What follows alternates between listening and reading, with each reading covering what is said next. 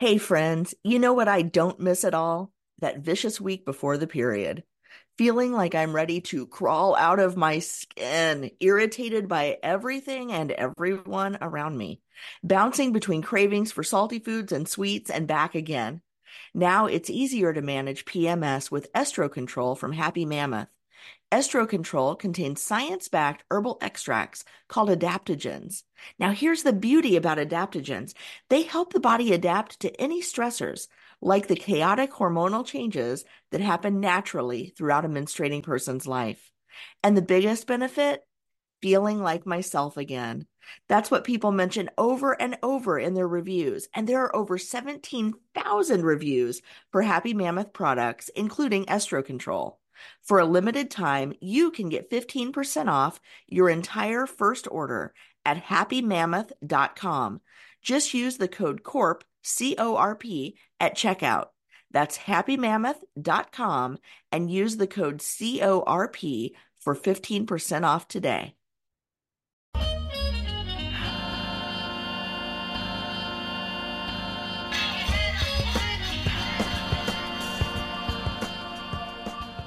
What's up, y'all? It's Zach with Living Corporate. Now, look, man, y'all know what it is. We coming to y'all. We come to y'all with real, authentic conversations every single week. So we're having these conversations talking about that real, real. Okay, we're having conversations that center underrepresented, marginalized, underestimated, oppressed voices, experiences, and uh, lived uh, lived identities in the workplace. And today uh, is no different, man. We have uh, we have a great guest. Her name is Kanika Tolver. Kanika Tolver is no ordinary socialpreneur. She's a highly decorated information technology federal government professional, rebel entrepreneur, and certified professional coach, and a serial innovator who's fueled by an ex- extraordinary commitment to social change and helping others create their own epic lives. Not to mention, she's the CEO and founder of Career Rehab in Washington, D.C. Career Rehab focuses on assisting career transitions uh, and transformations for students, professionals, and retirees. Her company provides career coaching programs, events, webinars, and digital resources to help people reach their goals. Uh, she's the acclaimed author of Career Rehab, Rebuild Your Professional Brand, and Rethink the Way You Work. In that book, in, in the conversation today, we're going to be talking about, amongst a wide array of things, what's holding you back from taking the next step in your career. She's been featured on CNN, CNBC, CBS Radio, Yahoo, Glassdoor, Black Enterprise Entrepreneur, The Washington Post. She's been all over the place. You know what I'm saying? So without further ado, welcome Kanika. What's going on now? What's going on? All right. So look, I read the bio, I read the but let's talk about like the why behind the career coaching and things that you do and really how you transition from tech in the public sector and like this social entrepreneur work that you're doing now like how did that come together I mean, it came together because I was just really at a place where I felt alone at work and I felt like, you know, I was growing professionally and I was making a lot of money, but I, w- I really felt like I wasn't being my true authentic self. And I really wanted to help people. Like, I wanted to help people to get to the places that I was able to reach in my career. And not having a lot of support at work just kind of you know my passion was doing career coaching and helping people with resumes and stuff like that. So that's kind of how i kind of moved into the career development space. So then let's talk about like what that like what are some of the the key differences as you transition from working in the public sector uh, doing tech work to now going into personal career coaching? So, I mean, I still work in the technology industry um, for the federal government. So I still have my, my day job as a federal government employee. Um, but what it kind of looks like, far as being an entrepreneur and having a full time job, it's pretty much me kind of been just building my my career coaching clientele over the last three to four years. So I started off as a resume writer.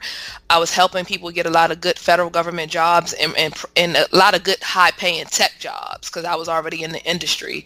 So I kind of started to do that and then I started to kind of market myself online and then I kind of transitioned into, you know, wanting a book deal and wanting to be an author and wanting to showcase a lot of the clients that had success with me in in my book but also i wanted to make sure that i was telling a true story of how you know my career life has gone for the last um, for the last 10 years. I've had my own personal challenges so that's where career rehab kind of came into play because i felt like we needed we all need career career renovations. We all you know we all need to take our career to the next level in some way so. Well no you're absolutely right. I also think it's easy and we kind of talked about this a little bit off mic. It's like you, when you consider like the history of America and like uh, progress for black and brown folks in the workplace. Of course, black and brown people had jobs um, in corporate like settings um, before the 60s. Um, but when you talk about like that real influx, like that, you know, we really haven't, we really haven't been largely represented, but for some less than like 50 some odd years. And we've only had all of our rights on paper on paper since like 1965. So, right. You know, so when you think about that, like, you know, you and I were like the first generation of folks born with all of our rights. Um, or the second generation, or you know, if you want to, like, it, it gets kind of hairy, right? Because you think about like really Gen X. Gen X is like really the first first generation yeah. of people who were coming into the professional space with all of their rights on paper. And even still today, right? There are still folks who are first generation college, like who are you know thirty, or in their late 20s who are the first generation professionals, their first generation mm-hmm. folks who graduate from college. So, you know, when you think about like career rehab, the concept of career rehab or just like needing to like really assess where you're at and what you're doing, um, those things, um, that that's a that's a novel concept for a lot of people who really just started getting into this space. You know what I mean? No, I agree. I think even, you know, me being more of a millennial. I think the Gen Xers, they were the ones that really set the tone for, you know, helping to establish, you know, good I would say the baby boomers established work ethic, right? You know, being loyal to jobs. That's my parents' generation. And then you have the Gen Xers who they started to get educated, they started to get jobs. But the millennials, I think, are the game changing generation because we wanted more than just the education and the job. We want passionate work. We want work that matters. We want we, we want people to know our worth. And I think the Gen Xers were a little bit more like, I'm gonna just do what I'm told to do and this is my job. I got it. I got my papers, I got my college degree, I got my education, but they didn't really rock the boat the way millennials and the newer generations are rocking the boat within the workplace. No, I agree with that. I think it's interesting because when you look at like the research that continues to come out and then you look at social media that continues to like really be a game changer in terms of democratizing information and making things just really accessible. Um, when you talk about just the reality of inequity, right? When you talk about like from pay inequity to like opportunities to promote and um, to, to rise within the ranks, uh, to hiring and like the exclusivity of some of these social circles and uh, how a lot of these, uh, even these like technology pipelines and things like that are really closed off. I do believe that um, we're in a different generation now than we were, you know, 15, 20 years ago, where we just didn't, all of people knew, but we now we know we know. You know what I mean? Right. Yep. So so when you talk about like career rehab and rebuilding your personal brand, like and rethinking the way you work, like can we talk about some of the core tenets of that? Like what does that mean? And where were you in your career that made you say, I need a rehab? Like what what were some of the telltale signs that you needed to rehab? So rebuilding your personal brand was kind of like for me at a point where I was leaving my good federal government job to go into private sector and I was scared. I was like, oh my gosh, like I've been in the federal government space. This is comfortable. And I went to go work for a company um, by, by the name of Deloitte. I hadn't didn't know anything about the company, so I had to rebuild my personal brand, as far as my resume and my LinkedIn profile, to be able to talk the talk of private sector because the government talks totally different than private sector. So that was a time where I was really going through a transition of being unhappy in my government job and I was like, you know, I have to rebrand myself. If I'm going to be able to get into a very innovative company, I'm going to have to like, you know, shift the way um, my brand has been looking far as my resume and as far as like my LinkedIn profile. So that was kind of like how I started to shift my mindset about how I thought about personal branding because in government you just don't think about personal branding like that, right? You think right. about this is a good government job and I work for this and I'm gonna be here for 30 years. And you know, my family and my aunties and my mom and everybody pretty much around me was like, get a good government job. And I'm like, this is really not even necessarily me, but I'm going to do it. So that's kind of the shift that, that happened in my personal career. So let's let's continue to talk about this. You know, I'm trying to understand when we talk about rethinking what it is you need or really what you want out of your career. Like, what would you say are some of the biggest kind of like traps or patterns in your coachees that you see that lets you know that they need to be coached or that they need some help? Rethinking the way that you work it's a career mindset shift because so often we don't really focus in on talking about like getting paid now and getting the money power and respect. That's one of the things i coach people on is it's not just about getting the job offer. It's about getting the money power and respect. And the power and respect comes into play when you become a subject matter expert. You have the power and the respect to be marketable. I think a lot of times in our community of people of color we just get so validated by oh i'm gonna get this like nice paying job that we still don't get the power and respect at work. So that's a mindset shift. Another mindset shift that I see that I have even applied to myself and even applied to my coaching clients is things like commutes worth the coins. It's okay to have a realistic commute. It's okay to ask for remote options from home. I think we so often are scared to ask for the work-life balance component of things in the workplace and it has made us feel like we have kind of like have a slavery mentality towards the job instead of the job offering us the things that we need in order to have balance. Yeah, and I mean, I think I think that also comes though from like a very real fear of loss, right? Like you know, like the system that we live in today, like you need money to survive, and if you have people who have maybe they interviewed at fifty eleven jobs, and this is the, finally the job that said yes, it's hard to then, if you see you making those requests as a risk to you keeping your job and then by relation keeping your lights on, you know, it's it's tough, right? So like, yeah. so it's kind of like you know when you talk about like that self assessment to understand how to ask, and then even facing those fears of asking, like what does it look like for the people that you talk to to like help them get over some of the the fears that they have in advocating for themselves. I think one thing that I wanted to, to, kind of touch on when we talk about personal branding is that we have to continue to try to the best of our ability to align our personal brand of who we are as individuals with an employer brand that will make us feel like we feel good about this job situation, right? Um, so that's that's important that when we are looking for jobs and interviewing for jobs, that if there are things on our list that we desire to have in addition to our annual salary if it's work-life balance, if, it, if it's paid time off, if it's remote options from home, I think it's important to do research on the job just as much as they're doing research research on you as they're coming as you're coming to interview with them. I think we apply blindly and we go on job interviews blindly, not really looking at all of the other things that the job may or may not offer um, from a culture perspective and from a benefits perspective. And so then what does it look like to like assess a company to make sure that their personal brand does align with yours? Like how do you what how does one go about that type of research? So that type of research can happen through websites like glassdoor.com. You can also what I've done and what I've coached my clients to do is it's important to reach out to what I usually do in the past is I've reached out to you know, black and brown folks that worked at the company and I connected with them on LinkedIn and I either, you know, had a Zoom call with them or coffee chat or we met up for lunch and or we just talked on the phone and I just wanted to get their insight on how the company culture is for them um, and how things have been working out for them because sometimes Glassdoor um, it has some good consistent information about the companies but it's also good to talk to people that already work for the company. Absolutely, and, and you know it's I, I, have folks hit me up on LinkedIn. Um, black and brown folks hit me up often. Like so let me let me like not even exaggerate, like a lot, a lot, um, asking me about you know.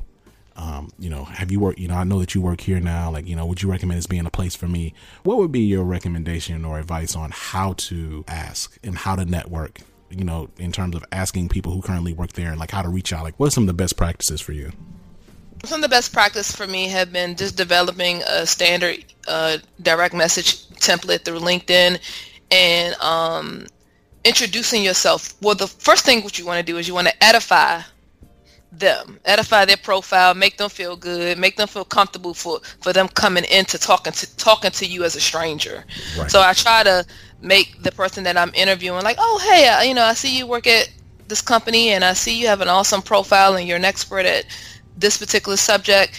And then I go in and I say, well, hey, you know, um, just wanted to reach out to you just to connect with you to see how you um, been enjoying the company and um, I'm interested in applying or I have applied to X job and um, I would love to chat with you to see how your your experience has been. So I try to send out maybe maybe close to 10 messages because not, everybody's going to respond back. Um, some people are scared to talk about company culture with a stranger and some people just don't care. Some people just don't really use LinkedIn and they don't respond. And a lot of people would just be, be willing to share their experiences. Um, and I try to get a diverse perspective. So I don't just say, let me just reach out to all the black folks. I'm looking to reach out to a diverse set of people. So, you know, Asian, white, black, female, male, you know what I mean? So I don't get just one perspective. Right, right.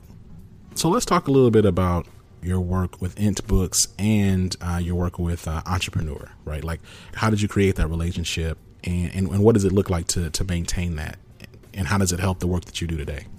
I pretty much got a book deal with Entrepreneur a year ago, um, probably maybe December twenty 18ish, I should say, maybe a little bit over a year ago. But um, going into 2019, I got a book deal, and that relationship is really good. Um, I had pretty much was trying to get a book deal for a while with Career Rehab. Career Rehab actually got turned down by a lot of other publishers.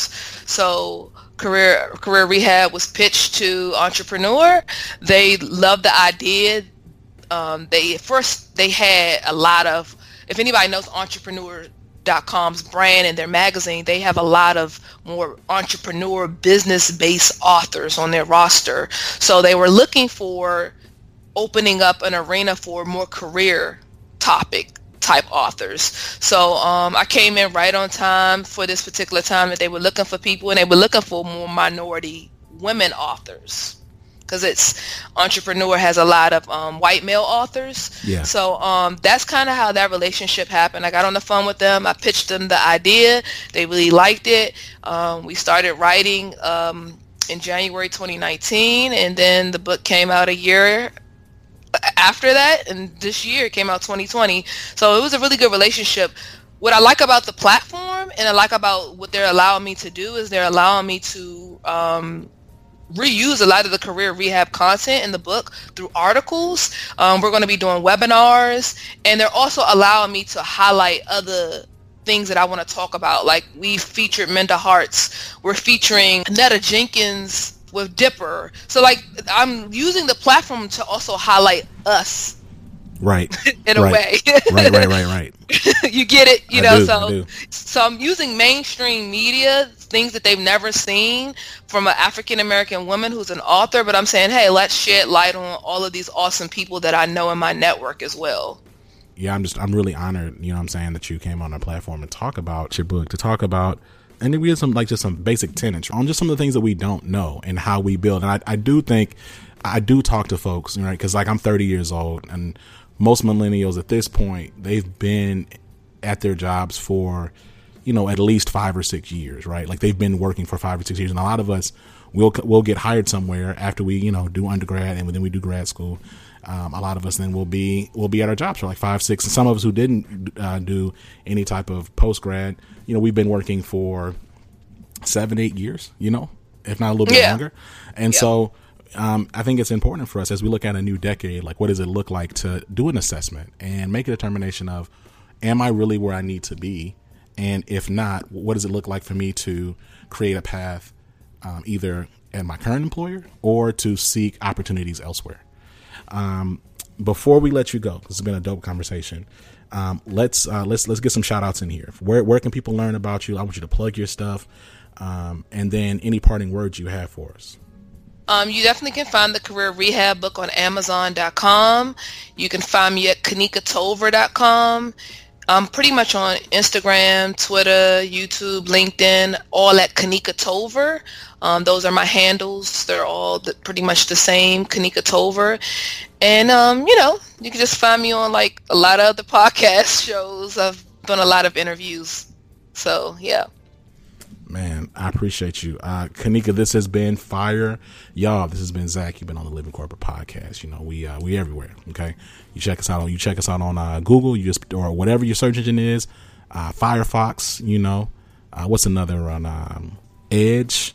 I don't know. Chrome, Chrome, Safari.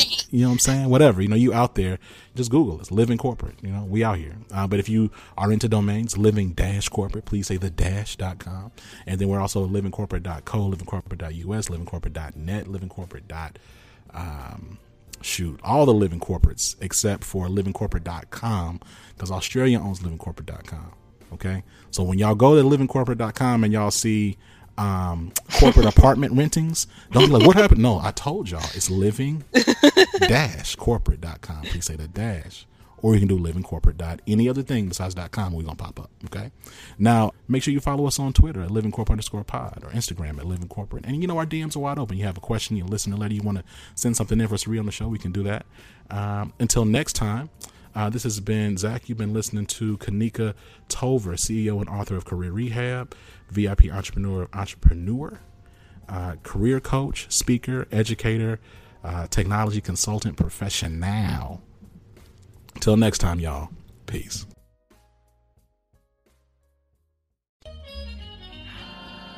Living Corporate is a podcast by Living Corporate LLC. Our logo was designed by David Dawkins. Our theme music was produced by Ken Brown. Additional music production by Antoine Franklin for Musical Elevation. Post production is handled by Jeremy Jackson. Got a topic suggestion? Email us at livingcorporatepodcast at gmail.com. You can find us online on Twitter, Facebook, Instagram, and living-corporate.com. Thanks for listening. Stay tuned.